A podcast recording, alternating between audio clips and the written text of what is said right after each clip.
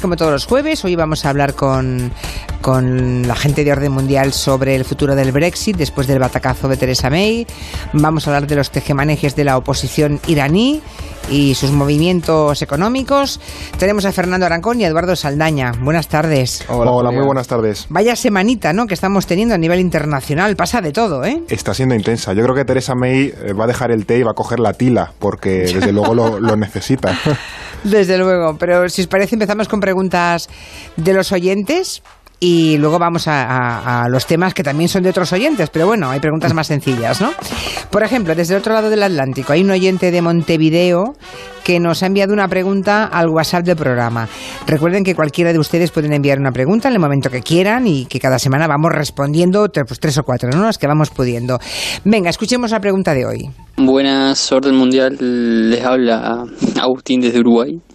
Y la pregunta que tengo es que respecto a lo que pasó con el caso Khashoggi en Turquía con los servicios secretos sauditas, quería saber si eh, hubo una respuesta por parte de los países latinoamericanos, Uruguay, Argentina, Brasil, México, el que sea a ver si hubo alguna respuesta porque me parece inadmisible que eso pase en el siglo XXI. Curioso, este oyente de Montevideo os lo pregunta a vosotros, quiere decir que no se fía mucho de, los medios de comunicación de lo que le cuentan en su país, ¿no? Mm, bueno, ¿hubo reacciones de la América Latina o no? De hecho es que cuando nos llegó esta pregunta lo estuvimos pensando seriamente y hemos estado indagando y por un lado es cierto que es inadmisible lo que el asesinato de este periodista, pero también es un poco inadmisible el silencio que hubo en muchos países de América Latina. Es decir, lo que hubo fueron a lo mejor pues, unas declaraciones de consternación, de preocupación, pero nada de acusaciones directas para reparar los daños o esclarecer lo ocurrido, como si vimos en otros países europeos que tuvieron una línea mucho más dura. Uruguay, de hecho, fue el país que, que más eh, duramente arremetió contra, contra, el, contra el gobierno saudita y de hecho reclamó la cantidad de y reivindicó que, que, es algo de lo que se tiene que tomar conciencia, que en América Latina hay muchos asesinatos de periodistas. Mm. Uruguay es uno de los países a los que menos eh, asesinatos y creo que es prácticamente cero, pero luego hay otros en América Central que sí que los hay. Aunque el mejor ejemplo, México, exactamente, México es uno de los más peligrosos para ser periodistas, pero el mejor ejemplo lo vimos en Argentina cuando Bin Salman fue para allá, que de hecho lo estuvimos hablando aquí, que todos esperábamos que Macri si se podía poner en funcionamiento la justicia argentina y hubo un silencio absoluto por ahí pasó Bin Salman. Entonces no hubo reacciones eh, llamativas más allá de la declaración de, del gobierno uruguayo mostrando su preocupación. O sea que en un continente en el que hay tantos países que matan periodistas, en los que se matan impunemente a periodistas, digamos que era previsible que no hubiera mucho interés por la muerte de otro en Europa, ¿no? En este caso, bueno, en, Turquía, ¿no? Bueno, vamos ahora con, con más noticias. Eh, avalancha de preguntas que hemos... Espera, me he perdido. Espera un momentito, ¿tengo aquí otra cosa o no? Ah, no, espera, sí, tengo otra cosa aquí. Tengo otra más. Mm, el cierre de gobierno en Estados Unidos, esta es, que es el más largo de la historia del país y que ya está empezando a notarse en aeropuertos y en determinados servicios públicos. Tenemos un oyente que se llama Sofía, que por escrito nos pregunta cómo puede afectar el cierre de gobierno a la presidencia de Donald Trump. Yo antes, si os parece, contaría qué significa eso de cerrar el gobierno, porque igual damos por hecho que todo el mundo sabe lo que es y no es así, porque en, Europa, eh, afortunadamente, nadie puede cerrar el gobierno. y ¿no? Contad un poco qué significa. Es, alguna vez lo hemos comentado aquí ya, eh, pero básicamente el cierre del gobierno es, una prerrogativa que se tienen tanto en los partidos, eh, bueno, el, el Parlamento, por decirlo, el legislativo estadounidense, como el presidente de cuando no se llega a un acuerdo por un determinado presupuesto que hay que asignar, pues como digo, el legislativo o el presidente tienen la capacidad de, por así decirlo, eh, mandar o dejar en suspensión, como el ordenador, a, la administración, a total o parte de la administración, hasta que esa ampliación presupuestaria eh, se dé. En el caso eh, de este muro es lo que ha hecho Trump, 5.700 millones que no quiere aprobar y, y, bueno, ha paralizado el gobierno. De hecho, este cierre del gobierno lleva ya 27 días en vigor y hace solo una semana Trump se dirigía así a su país, a la nación. Estados Unidos acoge con orgullo a millones de inmigrantes legales que enriquecen nuestra sociedad y contribuyen a nuestra nación. Pero todos los estadounidenses se ven afectados por la migración ilegal e incontrolada. Como parte de un plan general de seguridad fronteriza, los organismos de seguridad han solicitado 5.700 millones de dólares para construir una barrera física. El tema es que con este cierre, claro, hay 800.000 funcionarios estadounidenses que no cobran, están, en, su casa. y de hecho ha habido problemas enormes porque muchos de ellos están buscando otros trabajos pues para subsistir mientras tanto. Y de hecho creo que hoy veía por redes sociales el chef eh, José Andrés, creo que es que está en Estados Unidos, este que es tan famoso, eh, había montado una especie de carpa al lado del, del Capitolio para dar de comer a esos funcionarios que estaban básicamente en su casa y que obviamente pues tienen que comer como todo el mundo y no tienen un, un sueldo, ¿no? Entonces, en ese sentido, Estados Unidos está mucho menos evolucionado Europa, en el que el, Estado funciona eh, sí o sí, haya acuerdos de gobierno o no, que es una de las ventajas. Bueno, nosotros ya lo pudimos ver cuando nos aprobaron presupuestos, en Italia súper habitual, pero bueno, eh, al final hay que ver eh, qué, erosión tiene y, Trump está aquí perdiendo mucho porque parece un capricho suyo que no se quiere aprobar desde los medios y desde los otros partidos de la oposición. Se ha visto que, bueno, que, no lo van a hacer porque no, no tiene ninguna razón, por así decirlo, el muro, hay muchos argumentos en su contra y entonces, claro, se va a ir desgastando y las elecciones, bueno, ya estamos viendo que se están empezando a presentar candidatos para las primeras, ¿no? O sea que ya eh, poco a poco Trump se va erosionando en esto. Pues vamos a ver cómo por dónde sigue, porque si él mantiene ese pulso, él creerá que electoralmente le beneficia. Pero bueno, lo iremos viendo.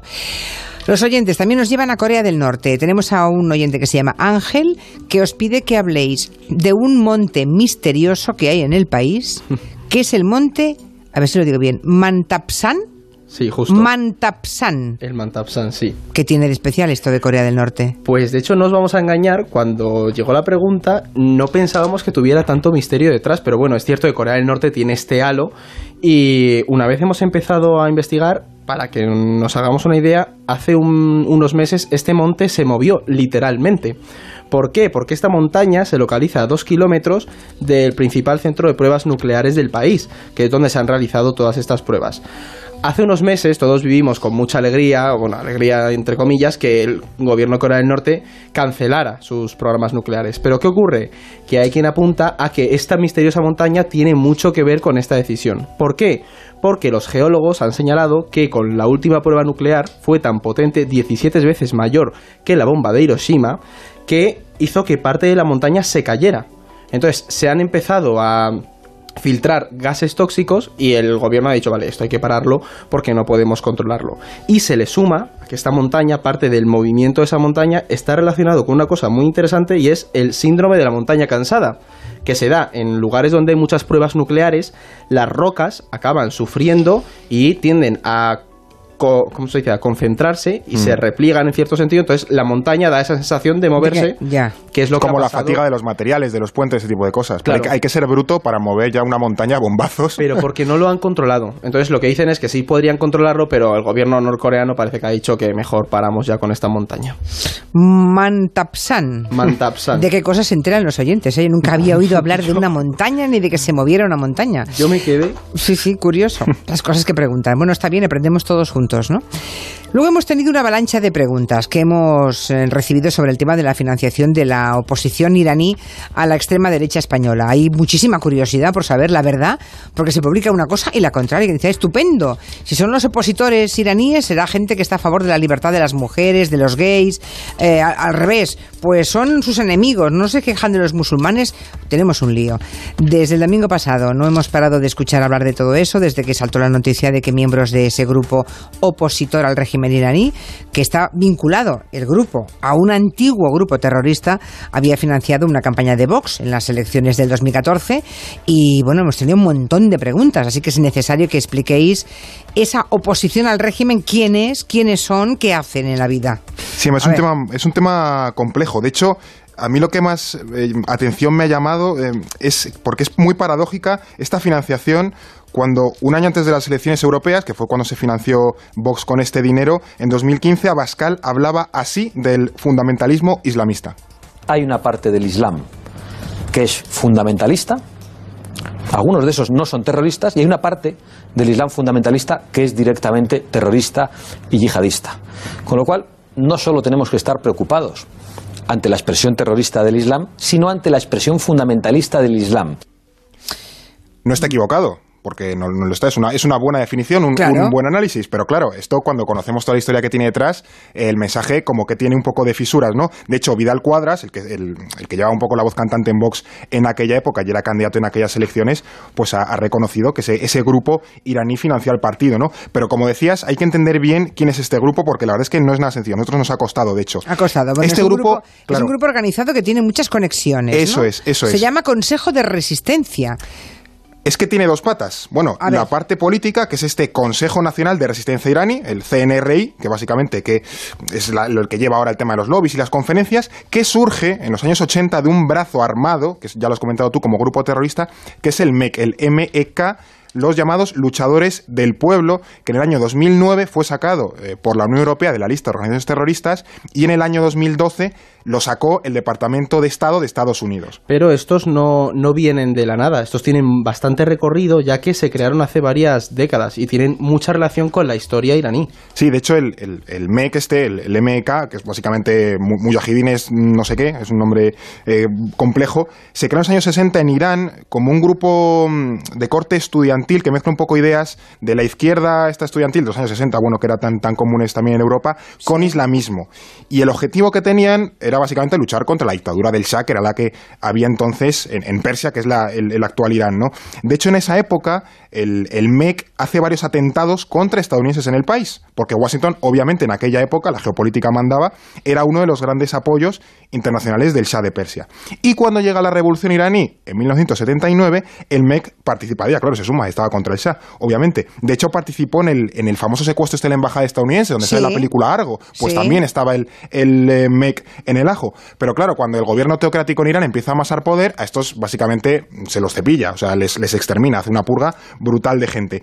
Y entonces el MK pasa a estar contra el gobierno iraní y hace un montón de atentados en embajadas y contra intereses iraníes fuera de, de, Irán y eso le lleva a que Estados Unidos le meta en la lista de organizaciones terroristas. Pero y fue en esa época cuando ya el MAC, el MEC, ¿no? Sí, el MEC, creó este CNRI, el brazo más político, creo recordar. Entonces, para un poco blanquear esa, esa historia. Claro, se mudan a, Francia y Francia les acaba echando en los años 80 y Saddam Hussein dice, os voy a fichar, porque Saddam Hussein estaba en guerra con, con Irán entonces, en los años 80, y era un activo muy valioso. Pero está en Irak hasta 2003, cuando llega a Estados Unidos, la famosa invasión y al final se acaban cansando y no sé qué tal y cual y porque al final eh, el gobierno de entonces de Irak el que no, no pone pero vamos el que es afín a Estados Unidos es a su vez aliado de Irán y dice al MEC mira ustedes se tienen que, que marchar de aquí ¿no? y desde hace unos años este MEC ha dejado la actividad eh, terrorista y ahora están asentados en Albania están en Albania. Está en Albania. una base que les ha dejado el gobierno porque estuvieron como buscando un sitio. Cuando le echaron de Irak dijeron, a ver, estos señores no se pueden ir. Pues Albania. Y ahora mismo están básicamente, es lo que se estima, y de hecho ha habido apoyos que así lo evidencian, que están política y económicamente apoyados por Arabia Saudí. O sea, que es la conexión ahí, eh, Arabia Saudí, grupo anti, o sea, iraní anti-Irán, y luego estaría Vox ahí en el extremo, en el otro extremo del, del cordel. O sea que serán contrarios al régimen iraní actual, pero desde luego no quiere decir que no comulguen con el trato que dan a las mujeres y compañía, ¿no? Por lo que me contáis. El enemigo de mi enemigo es mi amigo. Claro. Ya, eh, básicamente por eso, pero no. ya, ya, ya, ya. No, en todo caso, no será el primer caso, salvando distancias, de un grupo de oposición a un régimen de un país, ¿no? Que luego tiene relaciones con partidos de otros países, ¿no? Hay, hay casos de organizaciones políticas que luego han hecho lobby contra su propio país, contra los regímenes de sus países que no comparten. Claro, es que esta es una cuestión también eh, peliaguda porque mm, al final eso, es, toda, la, toda mm, la, geopolítica que unos y otros grupos pues acaban, eh, bueno, acaban un poco metiéndose a presionar. Em, en España, por ejemplo, tenemos el ejemplo del gobierno republicano en el exilio contra el franquismo, que se fue y bueno, estuvo actuando ahí como buenamente podía. Pero recientemente tenemos casos, eh, obviamente hay que salvar las distancias porque una cosa es la actividad terrorista y otra la actividad política, pero por ejemplo, la oposición venezolana, los exiliados cubanos, sobre todo desde Miami, eh, también el lobby tibetano, que en los, en los 90 y 2000 pues dio mucha tabarra, por así decirlo, contra China y la independencia del Tíbet y demás, que también es encabezado por el Dalai Lama, ¿no? O sea, que hay muchos grupos que están intentando, bueno, se buscan las, las formas para, para intentar actuar. De hecho, los cubanos en la oposición tienen sus propios medios de comunicación en Miami y hacen grandes convenciones que en eso se asemejan a estos iraníes mm. para hacer presión contra el gobierno cubano. Lo malo de esto es que, como fuera de su país normalmente tienen muy pocos recursos, eh, normalmente, y así le ha pasado a este CNRI, acaba siendo instrumentalizados por un poder superior que básicamente pues son el donante de turno o el que te deja alojarte en el país pues para que hagas ahí tu actividad y tal y es un poco la, contrapartida que tiene las bueno esas eh, discrepancias o las bueno contradicciones que hay que llevar. Pero vamos, que el tal grupo no tiene nada que ver con la libertad como la entendemos en Occidente, ¿eh? No, quede, para quede claro. De hecho, se funciona como una secta eh, liderada por un matrimonio que el marido desapareció, bueno, que lo asesinaron básicamente. O sea, que tiene ahí, cuando escarbas, hay unas cosas un poco... Pero son, muy buenos blanqueando esa ah, idea, porque tú ves los congresos a los que han acudido políticos españoles desde Andar Zapatero, mm. luego Bolton, estadounidenses también, y todos reivindican esa lucha por la libertad, porque al final su fin es tirar a los ayatolás, que es un régimen. Para todo el mundo que tú le digas mm, es una dictadura, pero ¿qué alternativa plantea esta gente? Es el mensaje que encaja bien para luchar contra Irán, lógicamente. Entonces, pues al final eso es una instrumentalización de... ¿Y qué mensaje plantean? Ni se sabe, claro. No, o sea, de, hecho lo que plantean es tirar al gobierno de Irán, pero no tienen... Tú investigas un poco sobre... Y no sabes qué quieren. Claro, realmente... ellos apelan a los derechos humanos, la democracia, libertades fundamentales, como si fuese básicamente implantar en, Irán pues un régimen democrático occidental ¿no? Pero luego si ves cómo funciona su organización, se les ha acusado muchas veces pues de funcionar de una forma eh, súper jerárquica, con em, eh, idolatrando a su líder, etcétera, etcétera, ¿no? O sea, que esas contradicciones hay entre el discurso exterior con lo que realmente hacen en casa, pues bueno. Bueno, pues eh, ha quedado un poquito más claro, ¿no? La evolución y la historia de, ese movimiento que financia o financió hace unos años a la extrema derecha española actual. Más cosas. El martes por la noche, tal y como se preveía, el Parlamento británico le dijo no a Theresa May, a su plan del Brexit, el que ella había negociado con la Unión Europea, y ella misma asumía esa derrota eh, y además avisaba de los peligros que estaban por llegar. La Cámara ha hablado y el Gobierno va a escuchar. Está claro que la Cámara no apoya este acuerdo, pero el voto de esta noche no nos dice nada sobre qué apoya. Nada sobre cómo o incluso si quiere respetar la decisión que tomó el pueblo británico en un referéndum que el Parlamento decidió celebrar.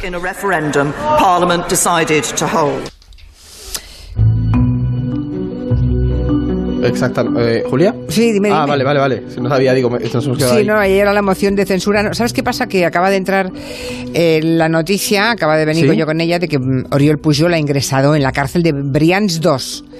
¿Eh? A las 4 de la tarde, hace por tanto 50 minutos, el exdiputado de Convergencia y Unión quien fue secretario general de Convergencia, que veía a todos como el sucesor de Jordi Pujol, ¿no? Era casi una monarquía, ¿no? Oriol Pujol, pues ya ha ingresado en el centro de Brians 2 para cumplir, pues tiene dos años y medio de cárcel, ¿no? Dos años y medio le cayó. Dos años y medio por el caso de las ITVs.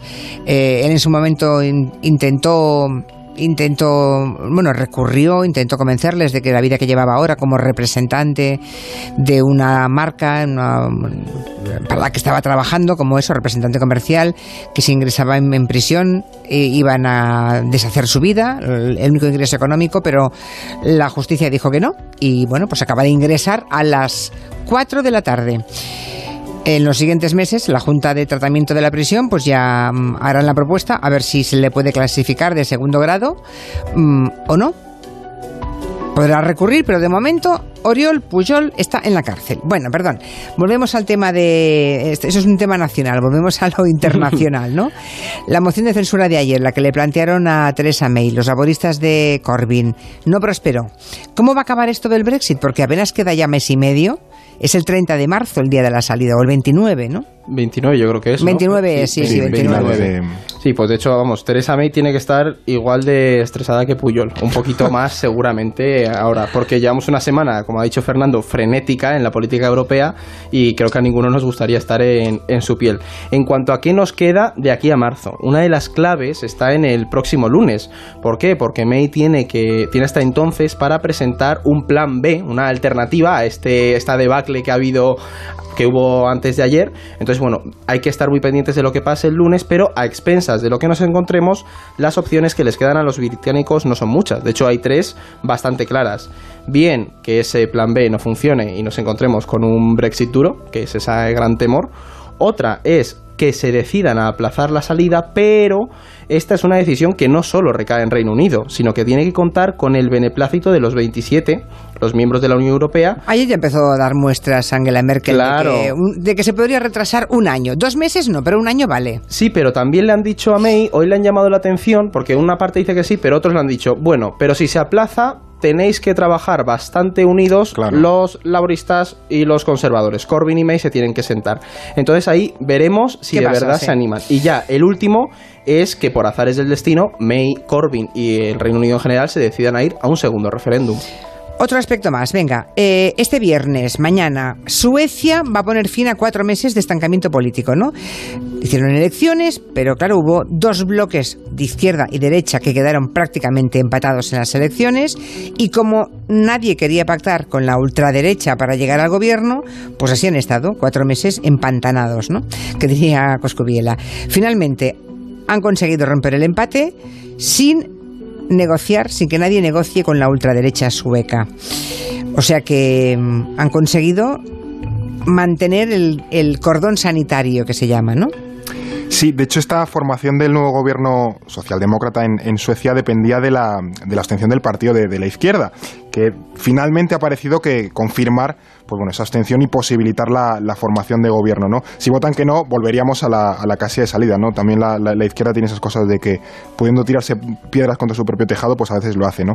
De todas formas, creo que también habría que, que relativizar estos éxitos de los eh, cordones sanitarios, porque se ha hablado mucho de cordones sanitarios, que en muchos casos, y puede que Suecia sea uno, acaban siendo victorias pírricas, ¿no?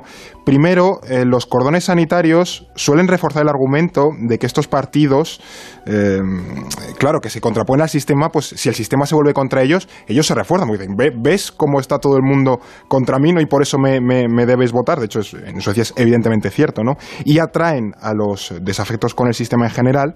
Y el segundo es que eh, esta negociación, este impasse en la formación de gobierno en Suecia, Podemos pensar, bueno, pues la unión de los partidos ha hecho, ha- le ha quitado votantes a la ultraderecha. No, al revés. De hecho, en este periodo la ultraderecha ha pasado, creo que las intenciones de voto del 18 al 19, si no recuerdo mal, un pequeño punto. Pero bueno, eh, no sé si a veces eh, en política, Es sobre peor el todo, remedio que la enfermedad. al menos buscamos soluciones como si fuesen perfectas y a lo mejor hay veces que tenemos que caer en la cuenta de que no hay una solución buena. Hay malas, menos malas, regulares, pero no una buena que digas esto funciona sí o sí. Lo veremos en las próximas elecciones, ¿no? A ver entonces si es que esto va adelante, como hemos dicho, y al final eh, se produce ese gobierno, ¿no?